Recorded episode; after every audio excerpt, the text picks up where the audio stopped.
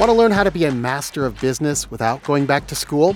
Listen to the Planet Money MBA. No suits, no PowerPoints, just the secrets of business school delivered straight to your ears. Every Wednesday till Labor Day on Planet Money from NPR. This is 89.1 KMUW. Up now, KMUW's Fletcher Powell says a new movie swings for the fences. Not 15 minutes into the new comedy Bottoms, our teenage heroes have already told us their intention to have as much sex as possible with other girls at their high school. They've taken out the leg of the school's star quarterback ahead of the big game with their major rival, and they've started an all girls fight club that's overseen by former NFL star Marshawn Lynch. I'm sure I missed a few things in there too. In short, Bottoms is nuts, and you have to decide pretty quickly if you're going to get on board with what it's offering, because its bursts of absurdity don't stop.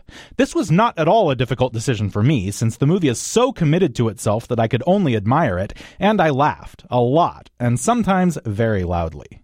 PJ and Josie are the two girls we follow as they hope to bed their classmates. Specifically, Josie is interested in the girlfriend of the aforementioned quarterback, and there's some indication the girl is interested in Josie too. And Frankly, I don't even know why I'm starting to tell you the plot of the movie, because part of the delight is in watching it unfold, and more is in seeing how ridiculous it all gets. Most everyone is cartoonish, as is the violence, which is substantial, but this also creates surprise, which is, of course, crucial in comedy. Many of my whoops of laughter were because, well, I did not see that coming.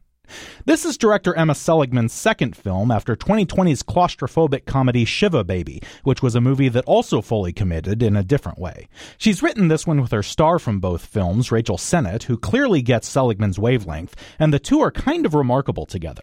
They give it everything they've got, as does just about everyone in this movie, and it's hard not to be impressed when people approach their work with this much gusto. By the end, we can only applaud, or at least we can applaud the people who are left standing. For KMUW, I'm Fletcher Powell. Bottoms is in theaters.